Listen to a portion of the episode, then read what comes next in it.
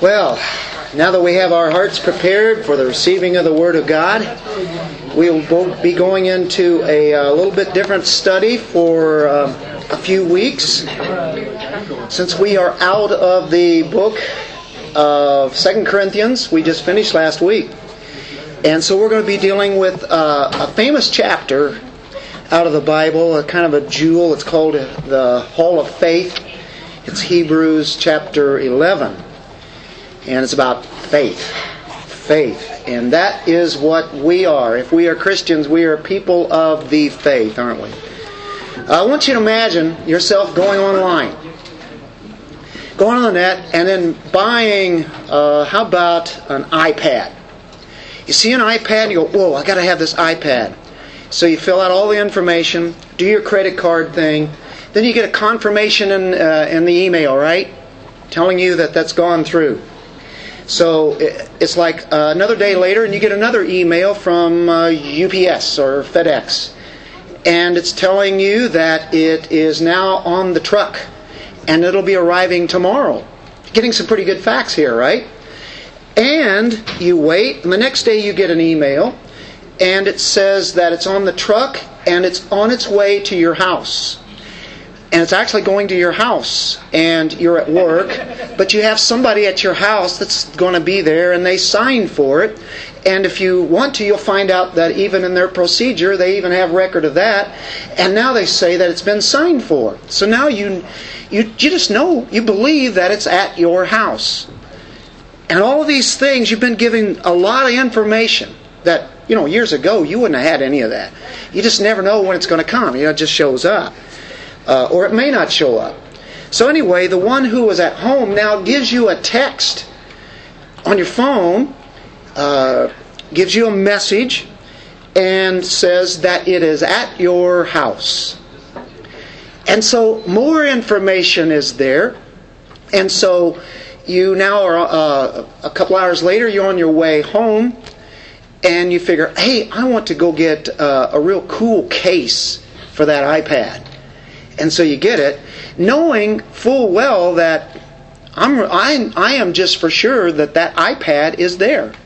Now, why, why are you so sure? How do you know that? You haven't seen it, you haven't touched it, but you sure have gotten a lot of information, haven't you? So you, you go there counting on that, you buy the case, and you just know it's yours. It's your, you don't have it in your hand. You don't see it. You don't feel it but you know it's yours, and you know by tonight you're going to be using that iPad. You just know it for sure. I mean, it's better than just, oh, well, I hope it's there. No, you, you just, you, you really believe that it's there. You're believing something that you really haven't seen yet. Well, what you have here is evidence that leads to knowledge that gives you assurance of things you can't see even though you have one step after another that has been given to you good, accurate information that you can count on. And so, because of that, you can believe that you're going to get that iPad and use it tonight. So, it's evidence that leads to knowledge that gives you assurance of things you can't see. And that's an idea of faith. Now, Christian life is a life of faith. It's always living by faith, isn't it? That's what our lives are about. It's not some kind of ethereal faith, some kind of faith that is up in the clouds somewhere, or it's not a faith in faith. If I just believe hard enough, it'll come true, right? It's not that. But it is anchored in reality in what is real. There's an anchor there that is true, it's real, it's rooted and centered in the person of Christ. You know without a doubt that's the way it is. Now, there's a lot of philosophies in uh, all the wisdom today that people are checking into, but the thing is, people need to really know the basic fundamentals of life or the basic fundamentals of faith, really. Because everybody actually lives by faith in a sense because whenever you go wake up of a morning, you have faith that when you turn that water on, uh, in the bathroom that it's going to come out. You don't even think about it. You go like that and it comes out. But you have faith in that. And you have faith to even drink that water, to splash it on your face and everything, you know. You really have faith that that's going to come through, don't you? Um, because you know you've seen it, it's done it before. Everybody has that, you know, so that works that way. You have faith that when you open up a bag of potato chips, there's not some kind of arsenic in there. You have faith that that you know you can eat that and it, it be okay. Um, so you know everybody lives by faith, but there are fundamental truths that Christians have to have they have to know who God is, who Jesus Christ is. There are deep truths that He, the person of Christ, is in you and you are in Him. And that's that's dealing with basic fundamentals. Do you, do you know who God is, really is? How do you know that? Well, because of the information that you have been given. You remember the, the iPad and the ordering of that? You've got plenty of information to really believe that that was there at your house. Well, here we have plenty of information in the Word of God to believe that this is really true. That all these things are. But it can be confusing today. There are many bestsellers out in the bookstores. Believe me, I know about that a little bit. Uh, how to increase your faith, how to have more faith or how to have the kind of faith that will move mountains, those kind. But it behooves us today and always, every day, to find out what God really says about faith. It, what is it? How it functions, how it operates. We have to be grounded in that. Now, in Hebrews 11, we know it's the hall of faith, and it starts off just that way right off the bat. Now, faith is, right, and we'll be reading that pretty shortly. At the end of chapter 10 is how we get into chapter 11. Now, that's pretty profound, isn't it?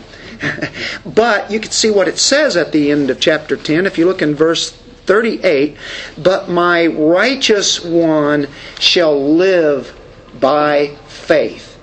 Now, that's written in Hebrews. The Hebrew writer put that there, but he actually is quoting from a text in the Old Testament. It's found in Habakkuk chapter 2, verse 4. It's also found in um, Romans chapter 1. So we see it in, in other places. The righteous ones, his righteous ones, or the just shall live by faith. They live by faith.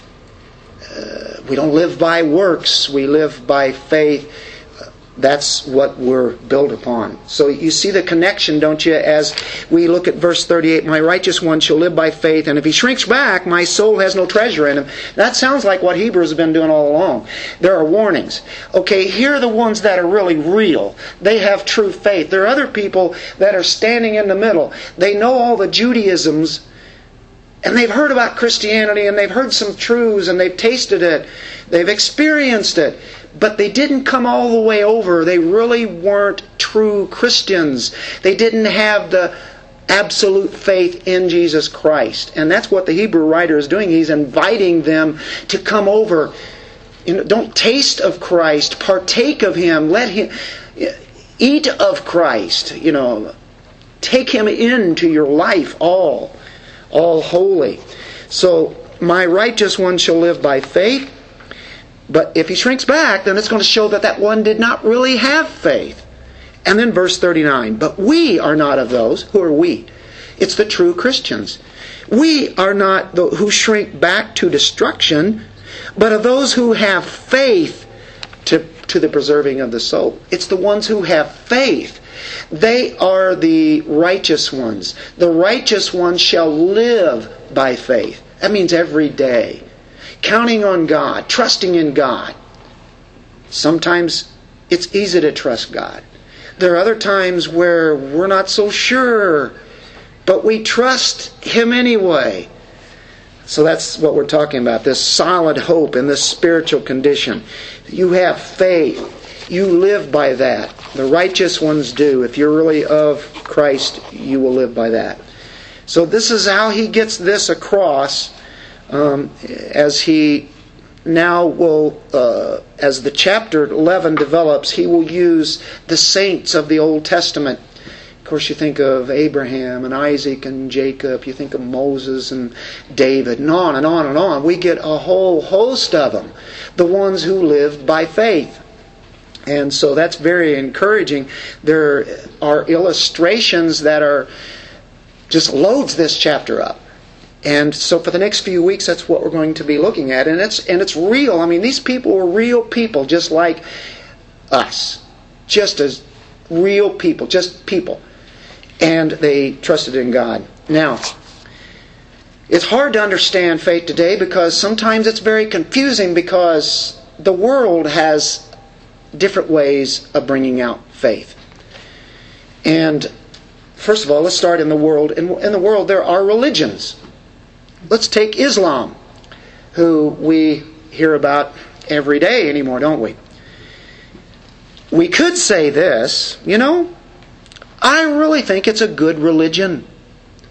It's a good thing. It ought to be respected. I could say that.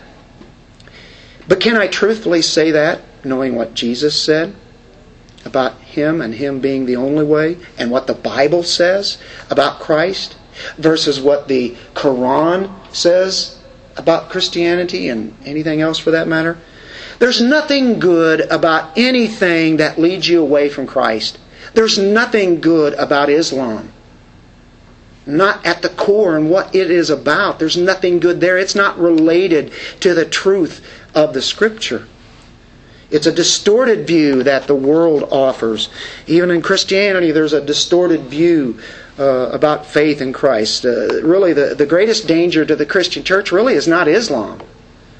Even though it seems like it, uh, they definitely are enemies of uh, Christians and they kill Christians, but what really hurts Christianity is a false view of reality or faith. I'm going to be using reality here along with faith quite a bit here today. And one view is called fatalism. I say, what's fatalism? What says that chance and chaos combine together and they make reality. That's really what most scientists of our day believes. That's what most of our educators whether it be uh, grade school, high school, college, most of those. As a matter of fact, if you believe in intelligent design, there's a good chance that you're not going to be working for that university when they find out. And that has been documented all throughout uh, many of the universities in the United States. So it's the view of the evolutionist and the scientist today, and that view is actually a faith. It, you're believing, you're trusting in the fact that there was nothing, and out of nothing, absolutely nothing, came something. And came those enzymes and proteins and amino acids that is a must to make materials, to make life, right? And so, guess what? That is quite a faith to believe in. It takes more faith to believe in evolution than it does in the Bible. Uh, that's one view. It's fatalism. There's another one. It's uh, the confusion that's in the church today. It's called fantasy. And it's a view of reality is what we want to make reality to be. If you just take words and you speak certain words, you can make something happen because you spoke those words. Existentialism is what it is.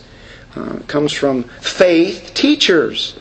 Now, you know, I want to learn what faith is, so I'm going to go to the faith teachers and they'll tell me, right? Because they're faith teachers. But it's taking something that doesn't exist, and if you believe hard enough, it will exist. Whatever your mind can conceive, you can achieve. If you just believe strong enough if I believe hard enough, if I really believe in this, it's nothing more than wishing. There's a lot of difference between wishing and having faith, isn't there? Um, there we're, we're talking reality. There are some people who do not believe that suffering and difficulty and adversity should be a part of anyone who is a Christian. My, That distorts the view of all the Old Testament, distorts the view of what happened to Jesus Christ, it distorts the view of Paul and all the apostles and all of church history, because those things do happen. And whether it be uh, suffering, persecution, all those who desire to live godly in Christ Jesus will be persecuted. Though those are certain things that are statements. Um, I heard a preacher say that if Paul had enough faith, he wouldn't have had to go through all those trials and tribulations and through prisons and persecutions and everything that happened to him. He would not have had to go through that if he would have just had enough faith. So that is being defined in the Christian circles, but is that reality? Is it reality? That's actually blasphemous. It's a reality that cannot make something that does not exist happen by faith. Then there's a third one, and the third one is the only right view of reality. It's called faith, biblical faith, Christian faith. It's a view of reality. It's a correct view of reality.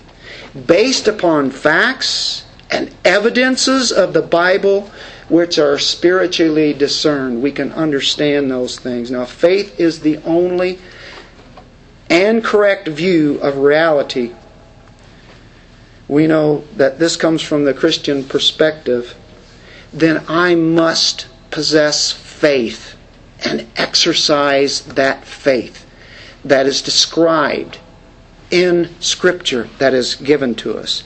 There is no fate, there is no such thing as chance. Chance doesn't exist, it's nothing. How can nothing become something. Science says there has to be something pre existent before there's anything else that comes out of it. But now they teach that there's nothing and then there's something. Incredible, isn't it?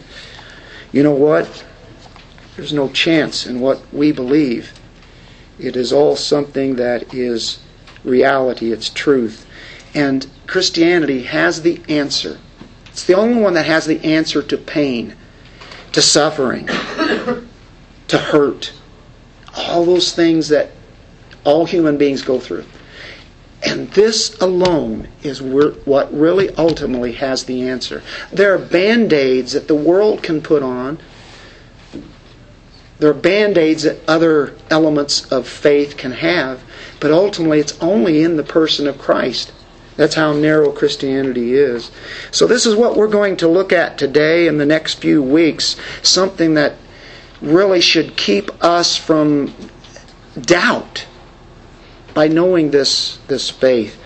And we're going to go through this grand, classic, amazing chapter 11 of the book of Hebrews before we get into another book. And I hope it'll be rewarding for us all because I know too many people who cannot have the faith that a Christian has. And it's always been that way, but it seems like in the generation that we live in today, we're seeing this more and more and more. So many agnostics or so called atheists. And here's the truth. And so we will look at that. Let's uh, grab our Bibles. Let's stand. Let's focus on the Word of God here.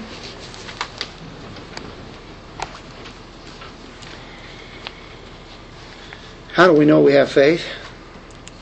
Chapter 11, verse 1. Now, faith is the assurance of things hoped for, the conviction of things not seen. For by it the men of old gained approval.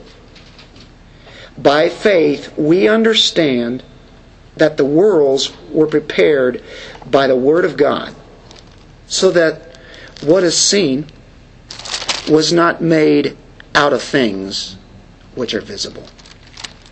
Father, we thank you for your truth. It is relevant. It is relevant all the time. Past, present, on into the future, your truth never strays from exactly what it is. So as we get the privilege of focusing in on how you describe what this faith is, Lord. Help us to understand this. Every one of us can be helped by this. Oh, that your Holy Spirit would give us the understanding that the power of your Holy Spirit would make this take effect in our lives even more. In Jesus' name, amen. Amen. So, how do we know that we have faith? How do we know?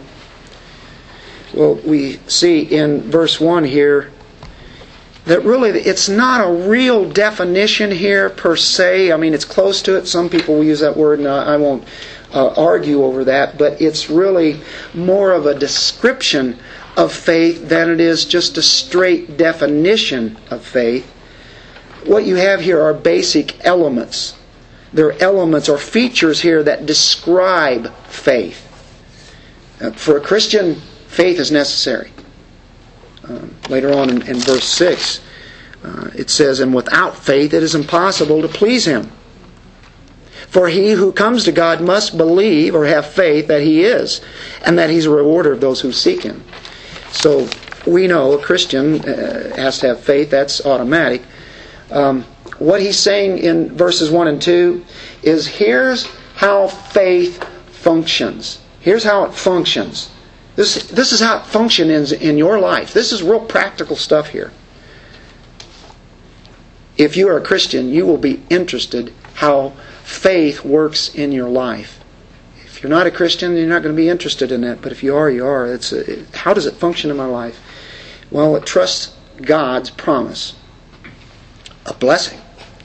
Now, what we're talking about is eternity here, because ultimately that's really where this goes to. We talk about eternity or something in the future. We don't see that, do we? We don't even we don't even see the next hour. We pretty well know what's going to happen, but God could change that real quickly, couldn't He? Like coming back for us. Hey, let's go. but it's, it's dealing with the unseen. When you have faith, it's something that you can't see. It's, it's, it's about the future. People want to see things. They want to see things that they can experience. Well, I do too. But faith goes much beyond that. Remember, we're just people just growing up in the Lord, and we're just like little kids, and we want we want candy, you know. We want all the candy that we can get. Vegetables, ooh, who wants that? Man, I got a Hershey's candy bar here. I'd rather have that, right? And, and we want toys and stuff. But, you know, as you grow up, you realize there are certain things that are healthy for you that you need, that God has designed for you to take into your body. There's nourishment that we must have, or we will pay for that. So, we're, we're talking about the future is what we're investing in, even though we don't see it. And so sometimes people get disappointed because there's not things happening visibly in the church, because there's not some amazing things that go beyond what we can imagine. And, and we just study the Word of God and we talk about that. And so therefore it's not exciting because we don't see things. But we have to trust what God says in His Word, and He has promises, doesn't He? He has one promise after another, and that's what our faith anchors onto promises.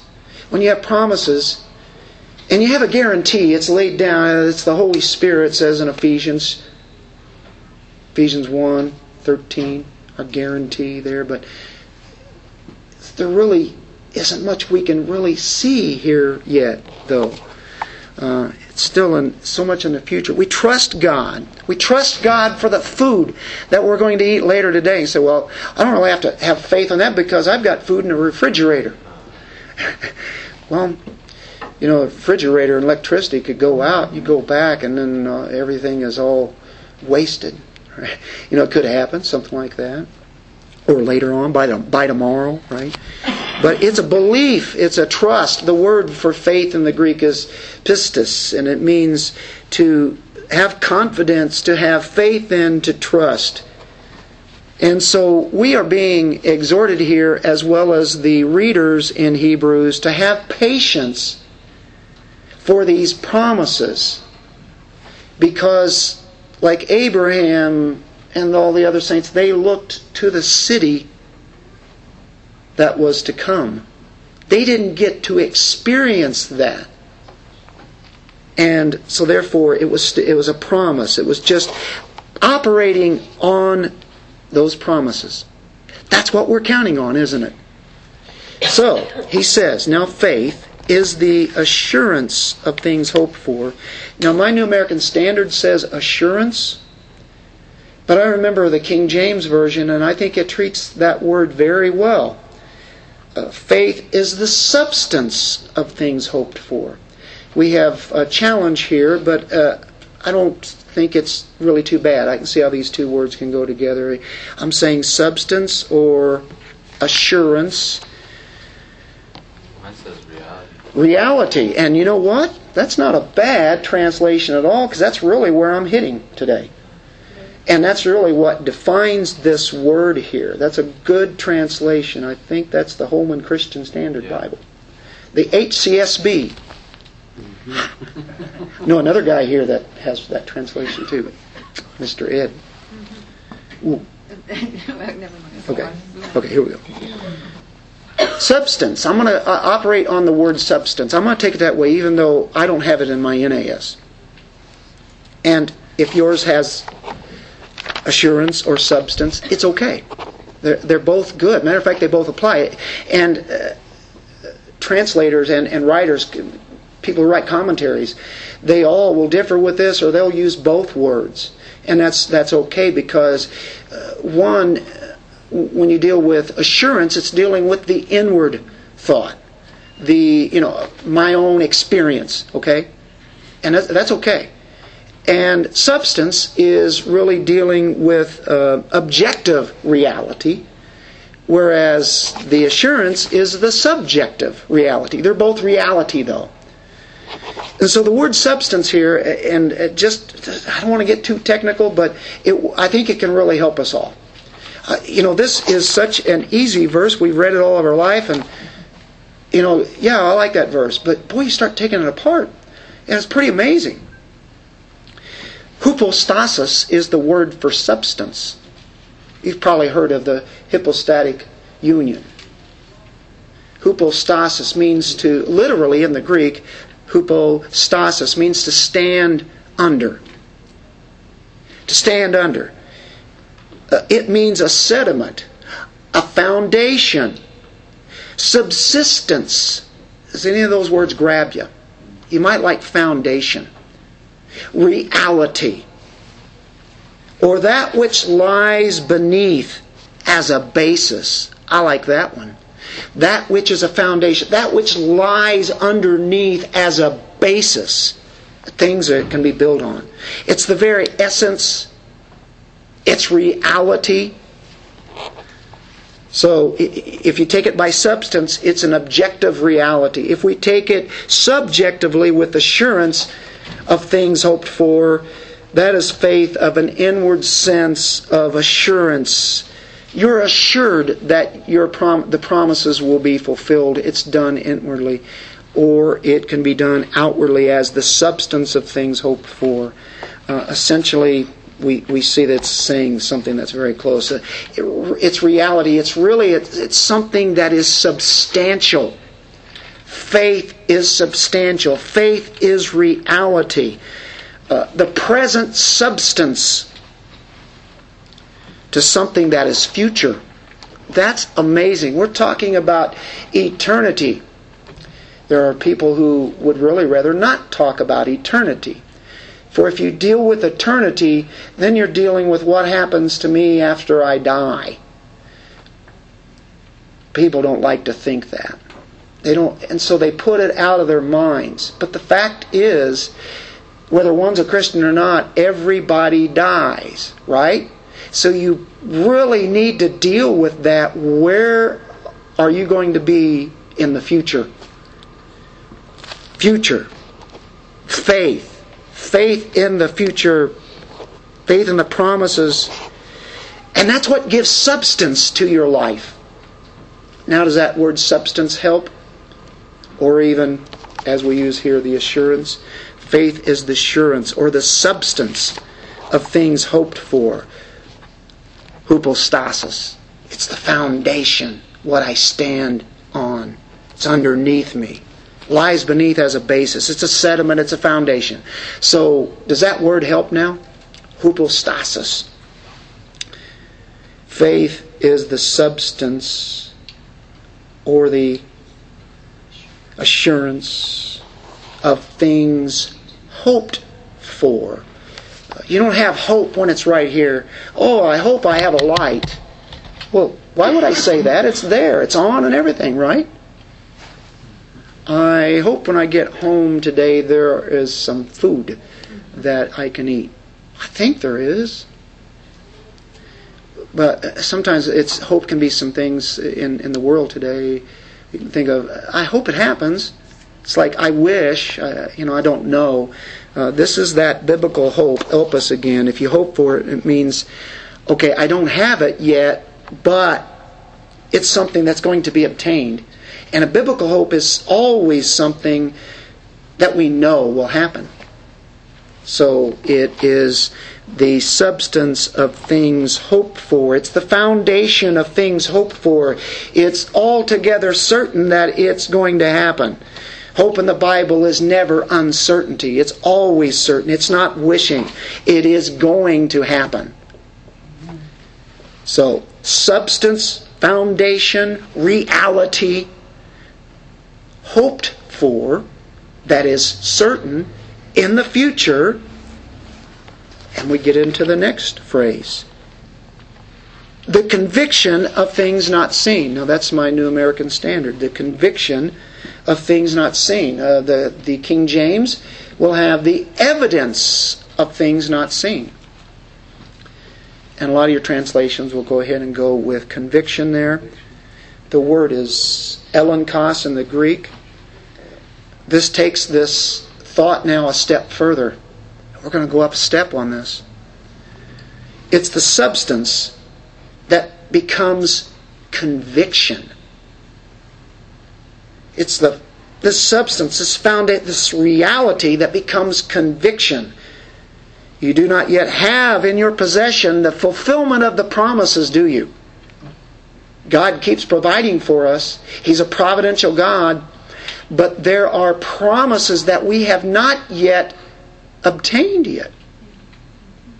Most of the rest of our eternal life, and if you're Christian, you have already entered eternal life. But the rest of our eternal life, especially when Christ comes back, will then be experienced. We're not experiencing now. Faith is the proof or the evidence, and there's that word there. Faith is the, and that sounds strange. Faith, thought you had to have evidence for faith. Well, you do. But when we go into the next verse, verse 2, or verse, actually verse 3, then we'll see how that actually develops it is conviction in our hearts. What would make you live against the grain of the things of the world? Things that you can see and touch and feel, and things that rise up the senses. What would cause you to abandon everything for things you can't see? That's what one does when they are a Christian. They abandon the things of the world, the things of the flesh, the things of the devil for something they can't even see. But when you live by the world's standards, you're living for the here and the now. Things that you experience that you see. Do you see the difference between faith and then just living a less than abundant life? A conviction things that have never been convilled, uh, fulfilled yet. It's, uh, it's a, a life. A, a conviction is a strong commitment. That's what conviction is. So let's, faith is the assurance or the what? The substance of things hoped for. It's the conviction or the commitment of things not seen, being committed to because of the revelation of God's Word, you know what results out of that? Action. We respond to the Word of God. When we hear the Word preached, when we read it, when we study it, we say, oh, that's really a lot of nice information. And you set it down. And you forget all about it. It doesn't really matter. That was cool to read that. but it doesn't do anything to life, you know what? It's absolutely useless. It means that we are to now act upon that.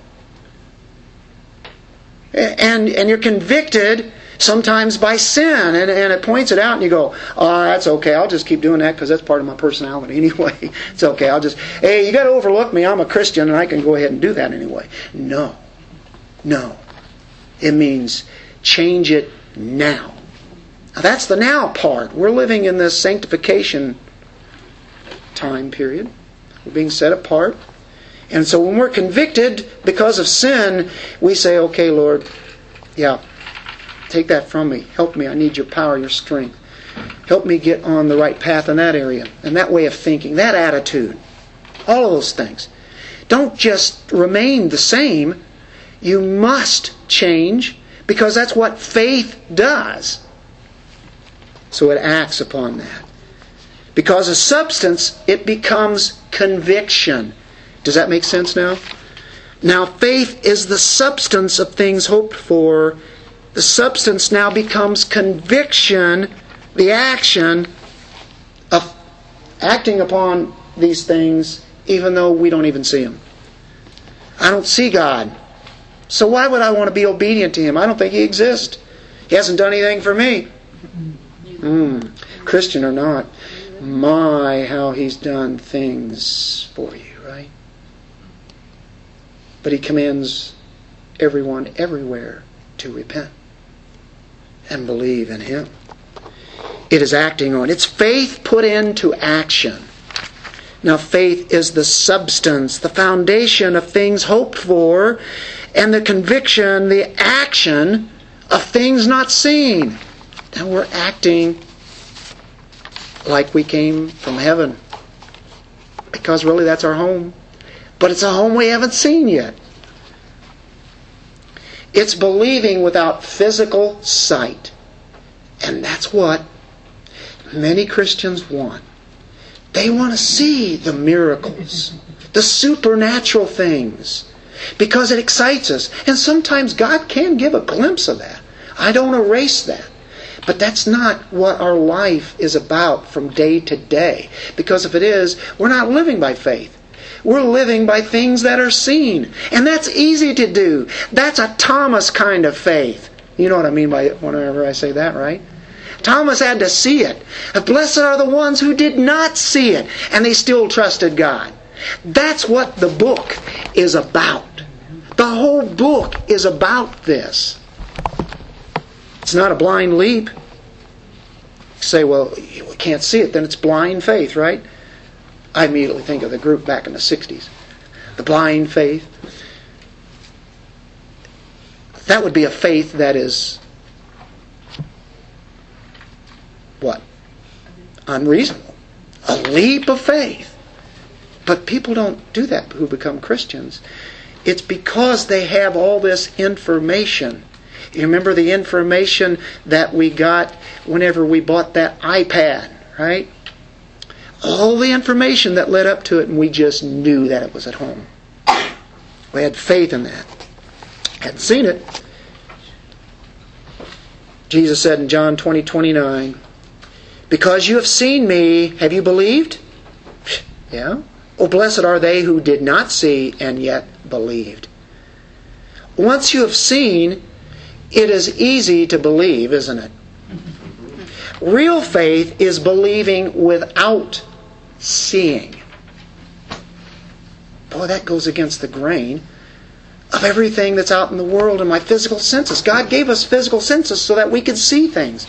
But yet He gives us a spiritual life that we do see things in the spiritual way.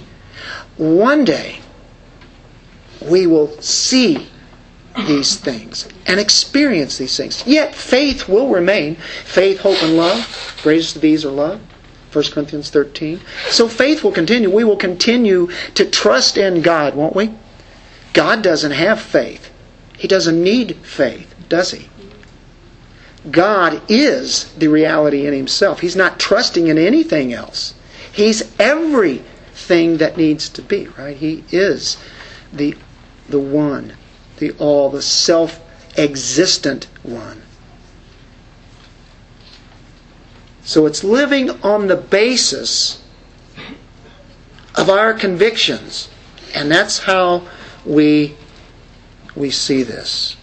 On the basis of our convictions. Throughout the rest of this chapter, it's we we should be at a point of banking our whole lives upon one person, Jesus Christ. You're banking everything that you do and you think on this truth of Jesus Christ. If we're wrong, we are people most to be pitied because we're missing out on all the fun, right? Probably wrong because we see what that does to people, but yet this is banking our lives upon promises. And it's really for the ultimate hinge is the resurrection. Because that's what all the apostles who were willing to give their lives for because of this truth that they knew to be truth. They didn't see the resurrection, did they? They didn't see him resurrect out of the grave, but he gave them plenty of evidence, didn't he? And then he showed himself. And they went everywhere telling about the resurrection, telling the good news. People were in their sin. They needed good news. Good news is that you can have life. Life more abundantly. It's because of the person of Jesus Christ who conquered death and hell and sin. The devil resurrection. That is it. Can a Christian be a Christian and not believe in a resurrection? That's absolutely crazy. That would not be possible. A Christian has to believe in a resurrection. I I remember talking about faith here. I remember that I was talking to a missionary once and uh, had been in China several times. And there was this one young gentleman, college age. And they had given the gospel to him, and of course, the resurrection was included in that gospel. But he said, "You know, I, I believe everything, but I can't believe the God. I, I can't believe in the resurrection. I just can't. That is so fairy tale. Somebody coming out of the life and um, out of death and having life. You know, have we ever seen that? Nobody's really seen that, have they? You know, how'd that happen? So he could not believe that. Well, you know, she said, but you know, in my heart, I know he was a believer. And I said, excuse me?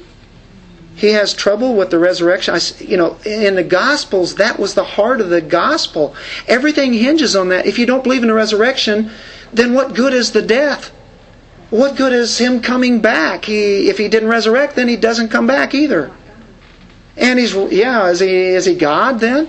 And so that young gentleman who had a, a brain thing here that was making him stumble, even though we use our brains, we are to do that. Eh, there's something that is real and truth that is presented. But it finally comes to point of, okay, my mind is getting in the way here. I have to believe this, whether I can understand it or not. I believe in the Trinity, but can I really fully understand it like the way that God understands it? No, I can't hardly understand any of it. All I know is that the Trinity exists, and it is a major part of what Christianity is. There are certain things you cannot um, avoid to believe in. That's why we are to go and make disciples. Mathetas. Learn. People learn. What do they learn? You go and make disciples by what? Teaching the things of God to them. Start with the very basics. So, physical senses. Thomas had to feel the nail holes and the wound inside of Jesus. He, he was looking at him. Jesus had come through the, the wall, and of course, Thomas has arrived there this, this second week. Thomas saw, Thomas did believe, but it was was it fully the kind of faith that we're talking here? Not in the sense that we're describing when we're talking about putting not only in, in, a, in a past tense resurrection, but what is to come as a result of that. By the way, faith is given by the Holy Spirit. Faith in God. We know that there is evidence that is given in creation as we look in Romans chapter 1, where creation is pointed out creation is seen by people. In 119, he says, Because that which is known about God is evident within them. For God made it evident to them. Everyone who's ever been created has had something put in them that there is a creator God. You say, well, how do people become disbelievers in God? They just suppress that truth that they all have. Have you ever seen a little kid two years old? and they it, some of the most simple things that they learn is God made that. Man, they have more better belief than most adults. So it says, For since the creation of the world, his invisible attributes, his eternal power and divine nature have been clearly seen. This time he's talking about actually seeing, seeing with the eyes being understood through what has been made, so that they are without excuse. For even though they knew God, they didn't honor Him as God or give thanks, but they became futile in their speculations, and their foolish heart was darkened. Professing to be wise, they became fools and exchanged the glory of the incorruptible God for an image in the form of corruptible man and the birds and four footed animals and crawling creatures.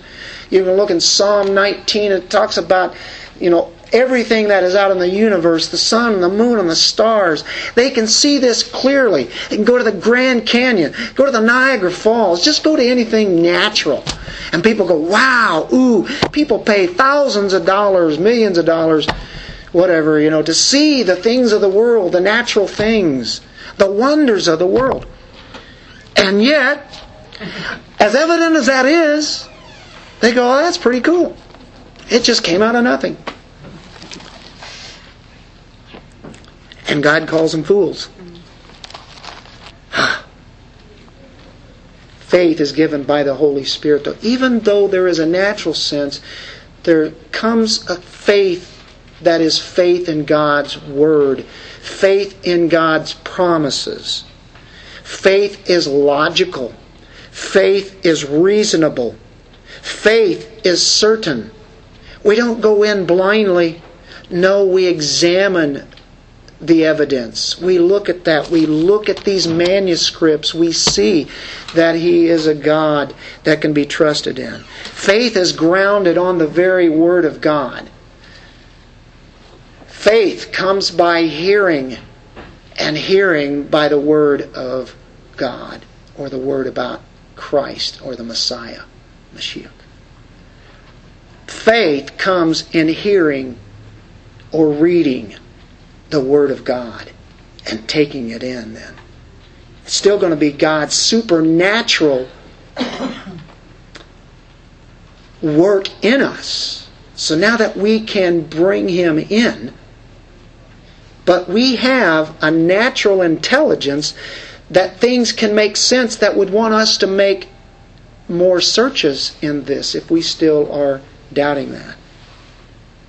Uh, Think of so many people who set out to prove that Jesus was a lie and the resurrection was a lie. And these same people who are writers, writers of books, writers of in newspapers and such. Think of Lee Strobel, The Case for Christ. He too was like many others. And of course, you think of Josh McDowell, lawyer type people written books about the fact they went out to destroy Christianity, and what happened as they looked at evidence, it stared them in the face. They were convicted. There was a conviction. Now there was something they had to do with this truth, this evidence, which we do have. So now the natural mind, the natural thinking, comes in with the thinking that God puts in as it says in 1 Corinthians chapter 2, that people can respond. When Paul brought the gospel to the Corinthians,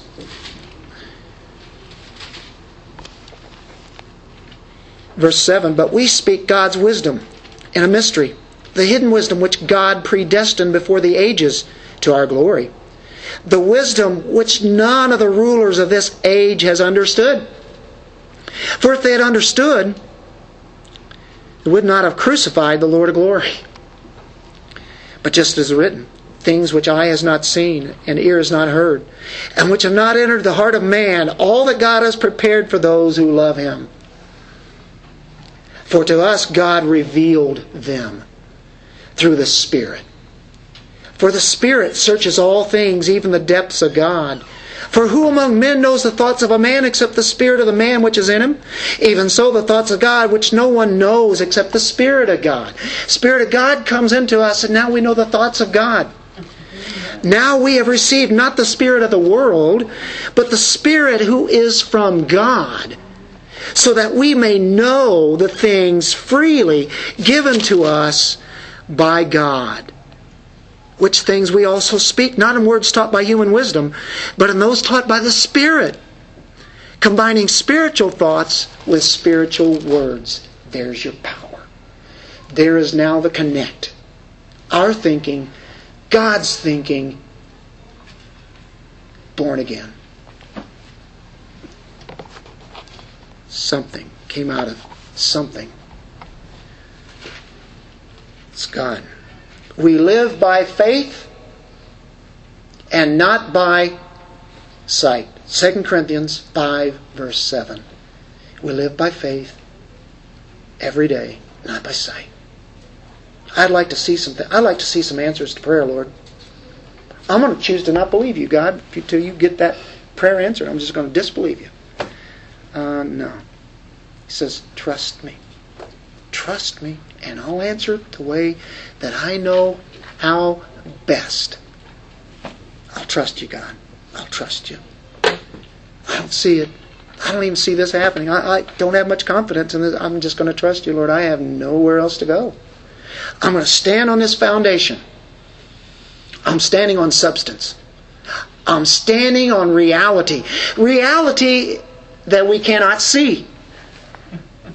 Have you ever heard of such a thing? A reality that you don't see, but you know that it is true and real as can be. Faith acts upon God's word. 11 verse 2 For by it the men of old gained approval. The men of old? old men. Elders, some translation may have. Patriarchs. The godly saints. Saints of the Old Testament. And he'll be using that starting at verse 4, starting very early on and going all the way through. Now, the Old Testament saints directed their lives by faith in the promises. They had a promise. Their whole lives were built upon that. They would move. They would leave a land and go to some place where they've never been. Don't know what to expect. Just leave it all and then go. Because God said, leave. Trust me. So we're going to go through some of the lives of the great men and women of the Bible Abel, Noah, Enoch, Abraham, Moses, David. They all give a good testimony People who saw things as God saw them, even though they didn't see.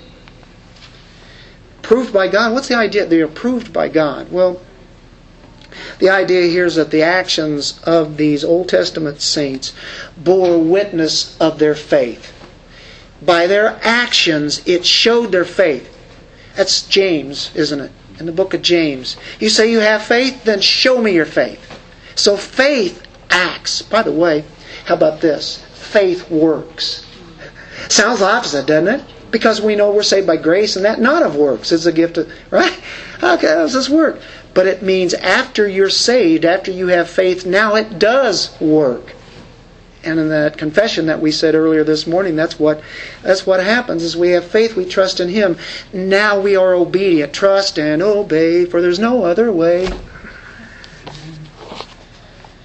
Real faith, reality, real faith will produce a resulting faithfulness because it's the faith that God has put in us. There will be faithfulness. It is going to be done, it will show. Okay? We go to number five here. How do we know God created? What he does, he says, okay, he puts us in hope. For by the men of old, you know, they gained approval from God. Okay? And we just explained that they're faithful. They, showed their faith by their works. And so, and it's okay. Who are they? Who are they? Uh, well, he says first of all, verse three. I, I want to help you out here. By faith, we understand that the worlds were prepared by the word of God. Is were we there? Does Does anybody know of anybody that was there when God created? Of course not. That's stupid, Dennis. Was the evolutionist there? They say they have proof. Nobody can prove. We can't even prove creation because we cannot test it. We can't do a scientific examination upon creation. So therefore, evolutionists cannot claim that they have the evidence. They can use all the fossils they want. By the way, when they start using fossils, all they do is condemn their own beliefs. It's amazing how they try, and so they don't use fossils anymore. They're warned, no, don't use the fossil thing. It's, that doesn't make us look too good. Carbon dating, oh boy, how why that goes. But my point is here is that, yeah, but how do we know God created? Nobody was there to see it. God was. He's the only one. What is it going to take? There are really only two ways you can go with this now. You can say it either came from God or it came from somewhere else. Right?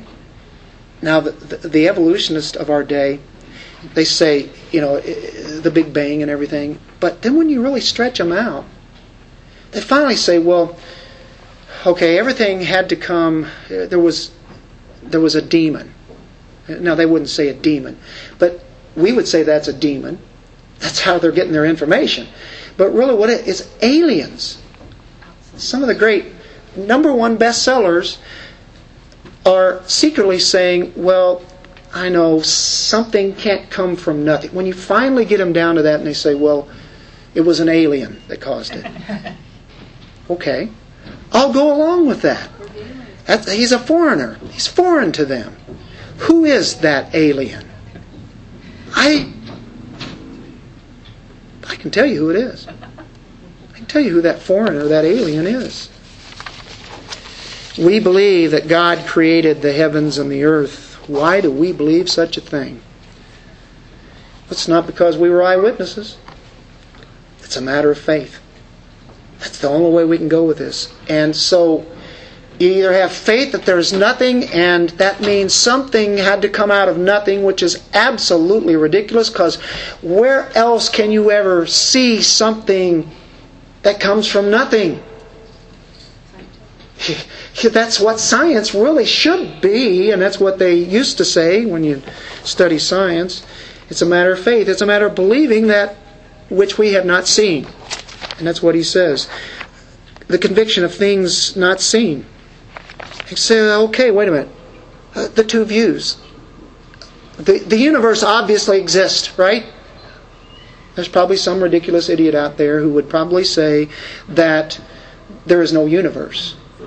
There's really no universe out there. And really, this is not really Earth. Well, okay, now we get into that kind of philosophy, which is absolutely ridiculous. Either you believe God created, or there's somebody else created matter. Pre existent matter. They would say, well, it was pre existent. Before there was creation, it was pre existent. Can you uh, please explain that? It was pre existent. That means it existed. That means it was. It, it cre- None of us can go back and see the beginning. None of us can see that God created the world. But God has told us in His Word, by faith, okay, He's already explained, described faith, by faith. Okay, because of this. Because of this foundation and everything that has been given and the information, it's by faith, because nobody was there, that I'm believing this, that God created the world. And He created it out of nothing. Because something was here. That something is someone that is intelligent, amazingly intelligent. None of us can go back. None of us can see what God, how He created this. We can see what He created. But He has told us in His Word that He created. It's either that or, well, this is what I think. There, there's not a third view. There are no other options. That's it. It has to come from somewhere. So our belief in creation illustrates how faith operates. Remember, we were talking about faith is a substance of things hoped for. It's a conviction of things not seen. Okay, this faith then, how does it operate? By the way, that he created this world out of nothing, ex nihilo, out of nothing. The universe is not self existent nor is it a random occurrence of disruptions of the sun, where the sun come by, as passing stars, ancient theories, all the fragments of exploding stars and starlight and gravity and everything just drove together and then gases form and such and God goes way beyond that. Before there was any matter at all, in the beginning, God, right? This is basic to us. It's so basic. Why? Is it that most of the world, I don't know, is it, is it much as 90% that wouldn't believe in a creator? I'd probably say so. Plato was a very knowledgeable philosopher, wasn't he? And anybody that studies philosophy knows and studies Plato. He even has a statement in, in the Timaeus in which he talks about the Father. Hmm. The Father, Plato. Father. Hey, that's pretty good. We're getting somewhere. Um, Plato, I think, lived 450 years before Christ.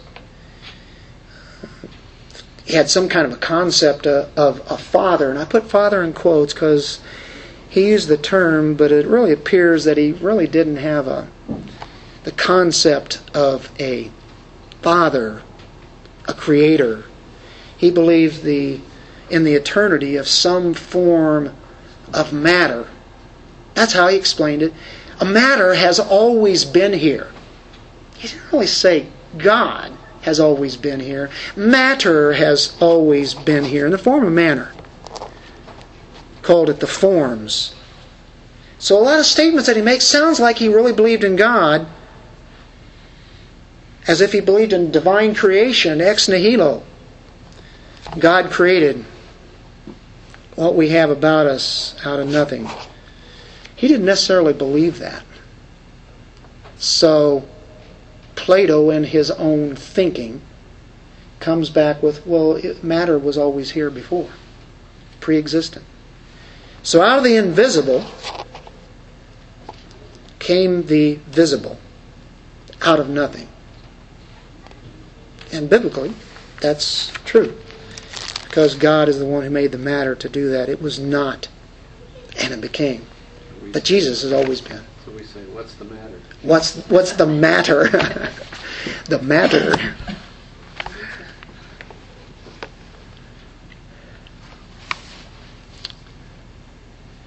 We can only understand creation through God giving us faith. By faith, we understand that the worlds were prepared by the Word of God. That's ultimately where it goes.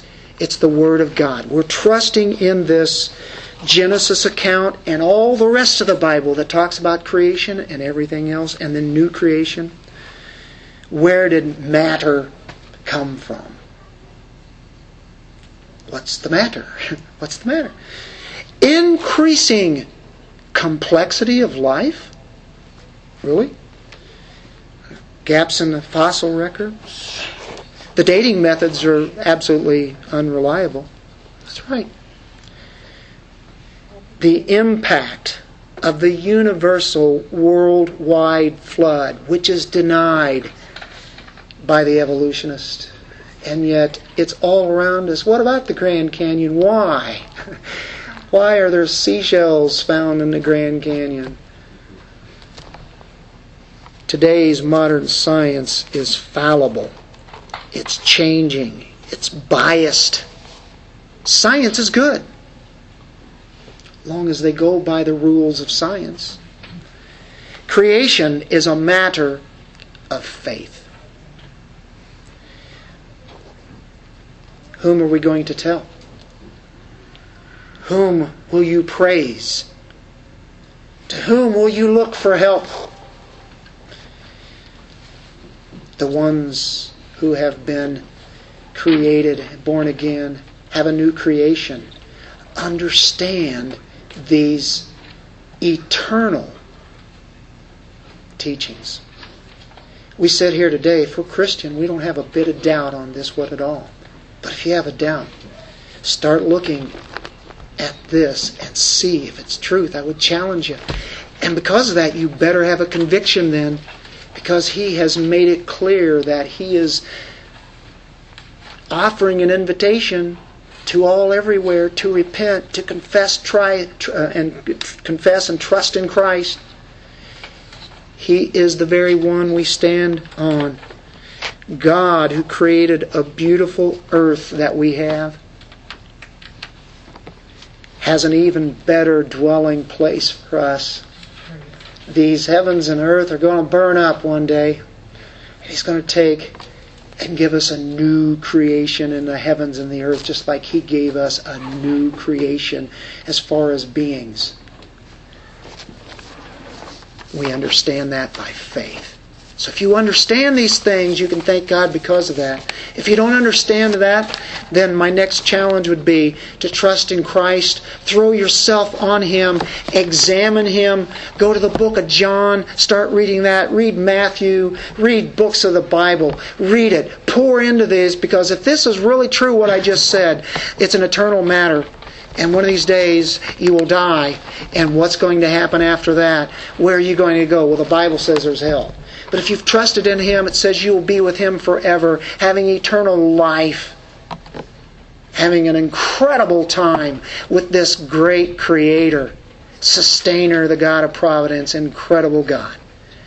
And so we praise Him. That's what, that's what we've done today. Father, we thank you for revealing these truths. The truth of creation the truth about faith, that we can believe in that. Believing the very words that are written on these pages. Something was written over the course of hundreds and hundreds and hundreds of years by 40 different men, different kind of jobs that they all did prophets, laymen, farmers, you used them to bring your truth to us. And here we are today. We're just we're reading it, Lord. We're studying it. And for Christians, we're saying thanks. And if we're not a Christian, we're pleading. Trust in Jesus Christ. Thank you for the power of the Holy Spirit and your word today. Thank you, Father, for giving, granting repentance and faith to us. In your Son's name, Amen. I give you a blessing as the band comes up here. And we will be going out on this blessing. Lord, bless us and keep us. Make your face to shine upon us. Raise your countenance on us and give us peace. Lord, bless us and keep us. Make your face to shine upon us. Raise your countenance on us and give us peace. Shalom peace.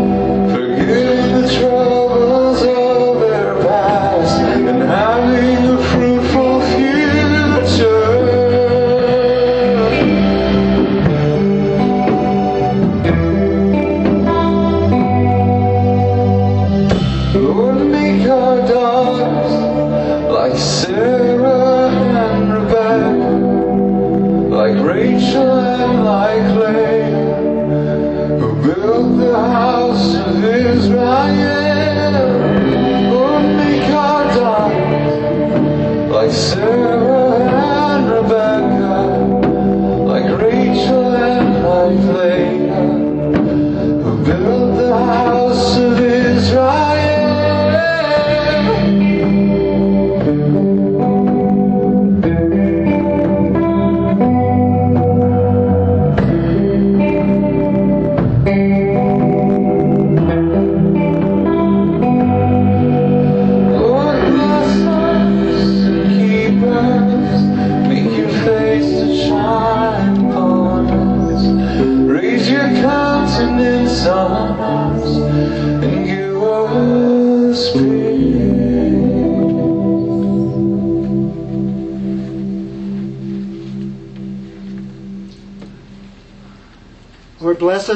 keep us. Bless you. Thank you guys for coming out and having a great worship day. You are dismissed.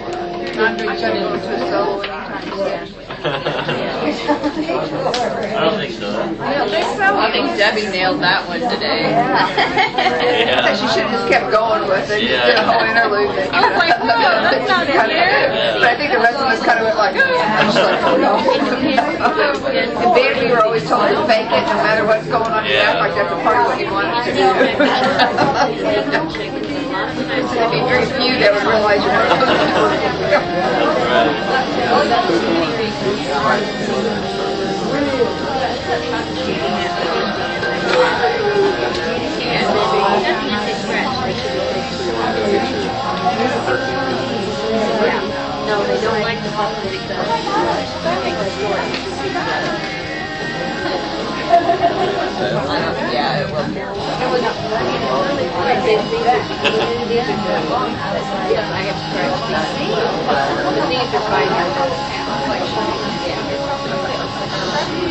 was like, to go over there and you some. Oh,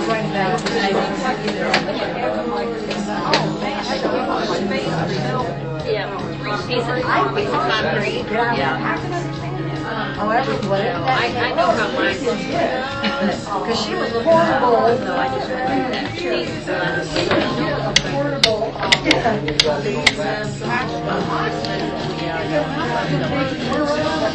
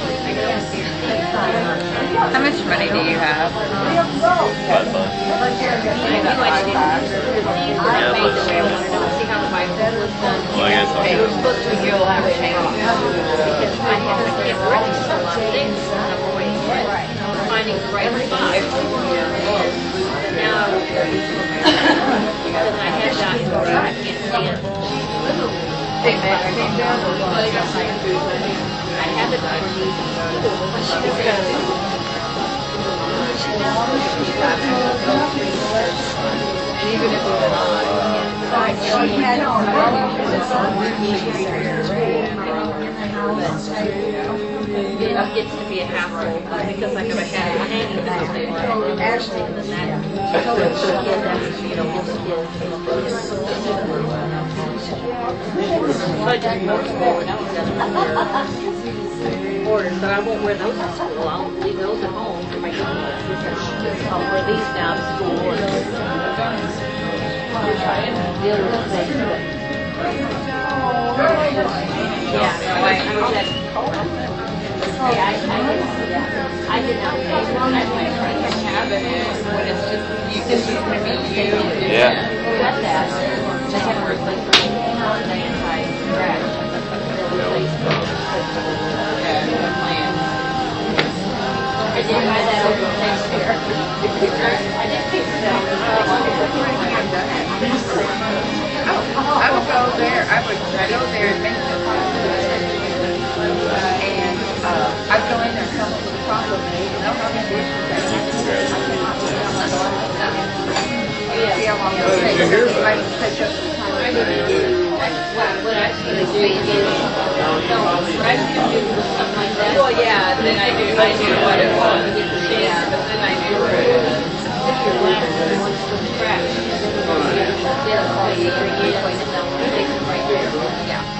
yeah, yeah. they, they were like,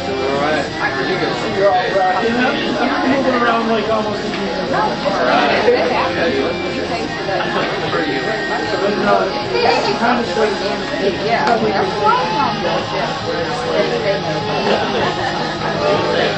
He said you. Guys. Yeah, that's hard to believe. Yeah, that is. Yeah. happens all the time. We know. I really think it's probably Elijah and Dennis would go. All day, all night. Give it your pay for. There was one But then you're everybody supposed, you gotta make sure you're giving your pay for it, I yeah. was like, I think we wore them out, and I look over and Elijah's kind of like showing the thing with the water bottle. and go, Then you would lose your glasses for maybe two or three months and never get them back, yeah. I know. Yeah, really. Just need a breather. Clean that up and then rain work. Yeah, I was able to in there and find out. I just follow them. One good eye, guess where that scratch is at? Because they'll have your records and everything, for that, yeah. That's what they did back, yeah, so that's, that's how the same thing. You wouldn't end up in that. Must be bad. Yeah. What are you doing? I don't know. That thing would be cool. What are.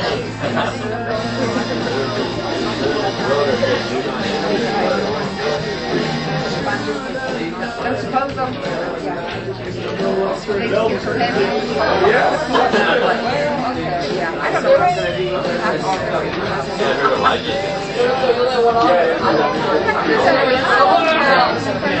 do. I heard Elijah. Yeah, that's the best thing about it. Yeah. Yeah. Yeah, it's what I did, keep track of where he's going.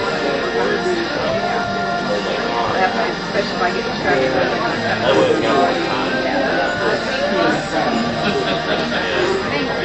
I'd like to be sure to keep our Talking good, dude. Karen's like, My father was like, going, it'd be so hard. I know where it's like.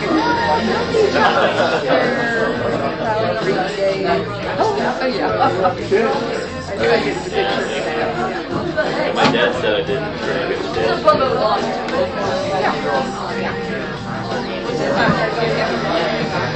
No, there's an because that you need to get it done.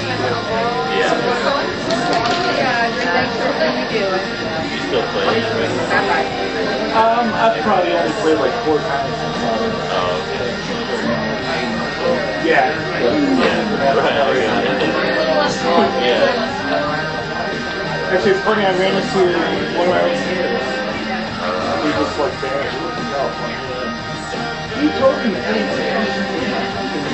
But he decided to play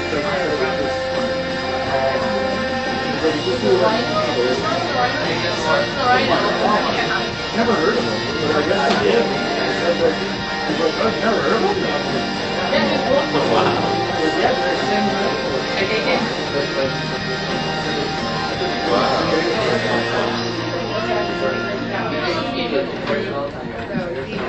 probably Maybe my. Oh, okay. Yeah. I just, I didn't, I didn't know. I think it was like Who needs, who needs to hear this? Play cross, crawl. I turn to you. I'm Ready to do that anytime, anytime, I'm ready. Well, I went on YouTube, he said that, and that's really good, because I went on YouTube, and uh, they have, um, a rock that was rolled away, and I turned to you, and you're on the wrong thing. So I, I did, I turned to you, and the song was The Rock That Was Rolled Away.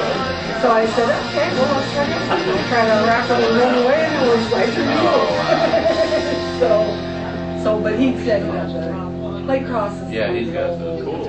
Yeah. Yeah, we'll listen to it. It'll be on either next week or the week. Okay. All right, I'm ready. Cool. I'm ready today. Yeah, that's how we get our songs. But it's like, I want to do this song. You? We're like, we gotta listen to it because we don't know if we can do it. You know? Figure out where this thing is. Yeah, yeah. There's been a couple songs but it's just- some of the hardest ones. To, like it's easy to sing, but the, Right, yeah, the exactly. instrumental parts, there's a lot of like, yeah, and, and like there's, there's like some syncopated like, uh, like almost off time. Has The rain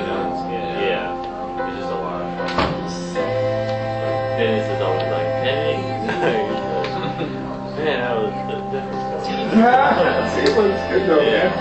Yeah, Yeah, yeah. It's pretty fun. And every time you learn like a new arrangement or something, it's like more cool and you realize. Yeah. As you learn another song, you're like, remember we did something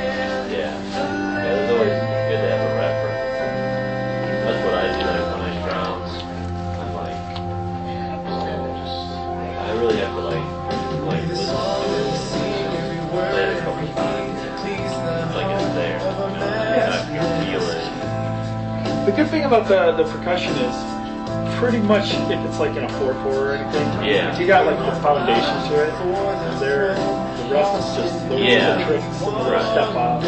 Yeah, and it's learning how to play with the other instruments.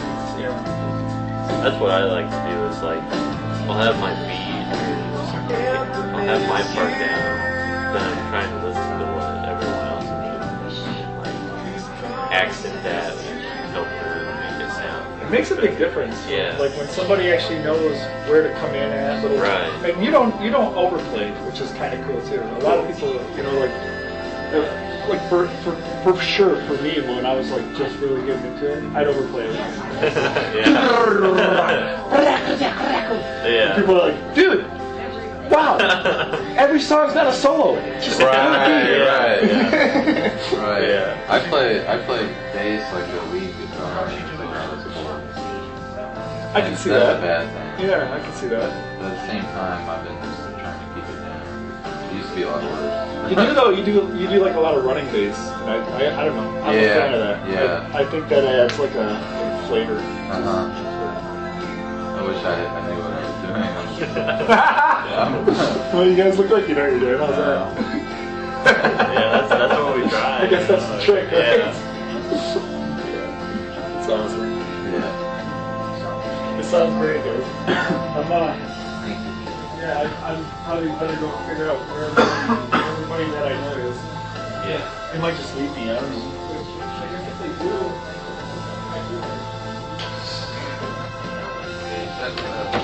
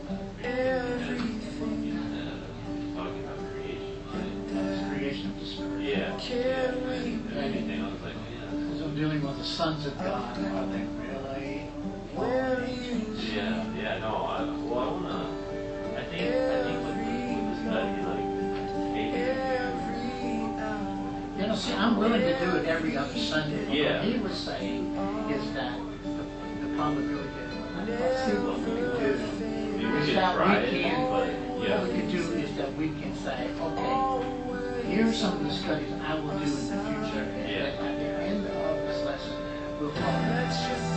How does that sound? Yeah, I think that would be. That would be focused. That would be light at the end of the. Yeah. That would kind of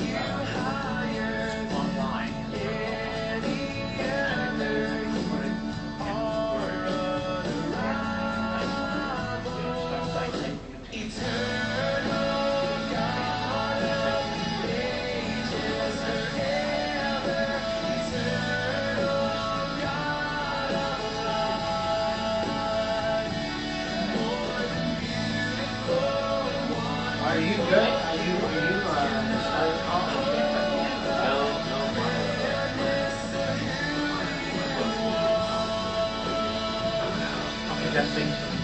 Yeah, yeah, and that's, uh, the, the first book comes out I uh, later this year. Okay, so, So I was able to, I did my Kickstarter, okay. and, now I was able to raise sixty-five hundred dollars. Yeah, so yeah, now, now I'm working on that. and, That gives you some kind of foundation. Yeah. yeah, top head. Yeah, Can you say, listen, what we were going to talk about?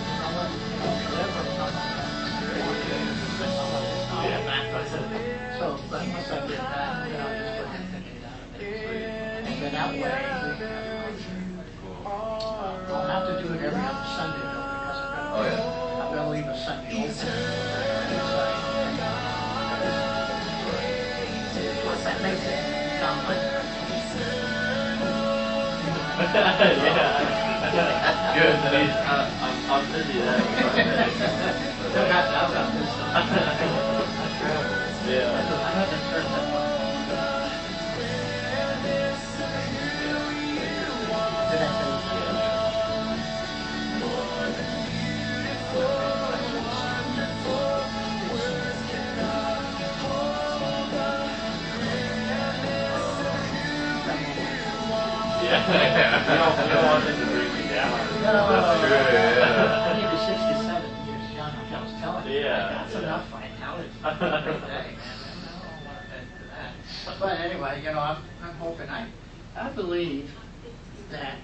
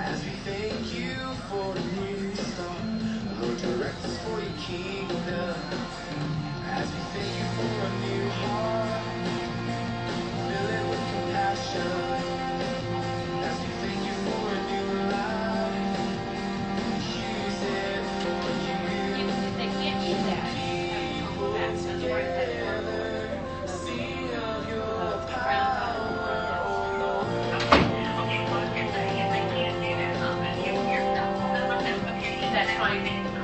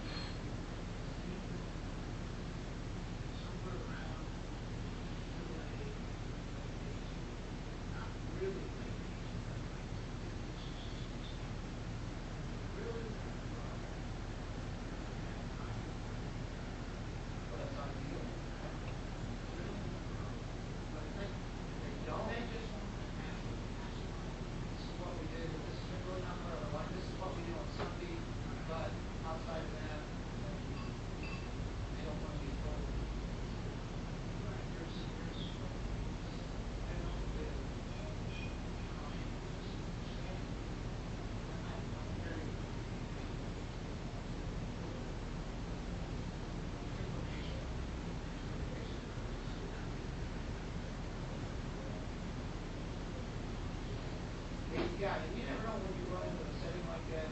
There's always going to be somebody that's going to be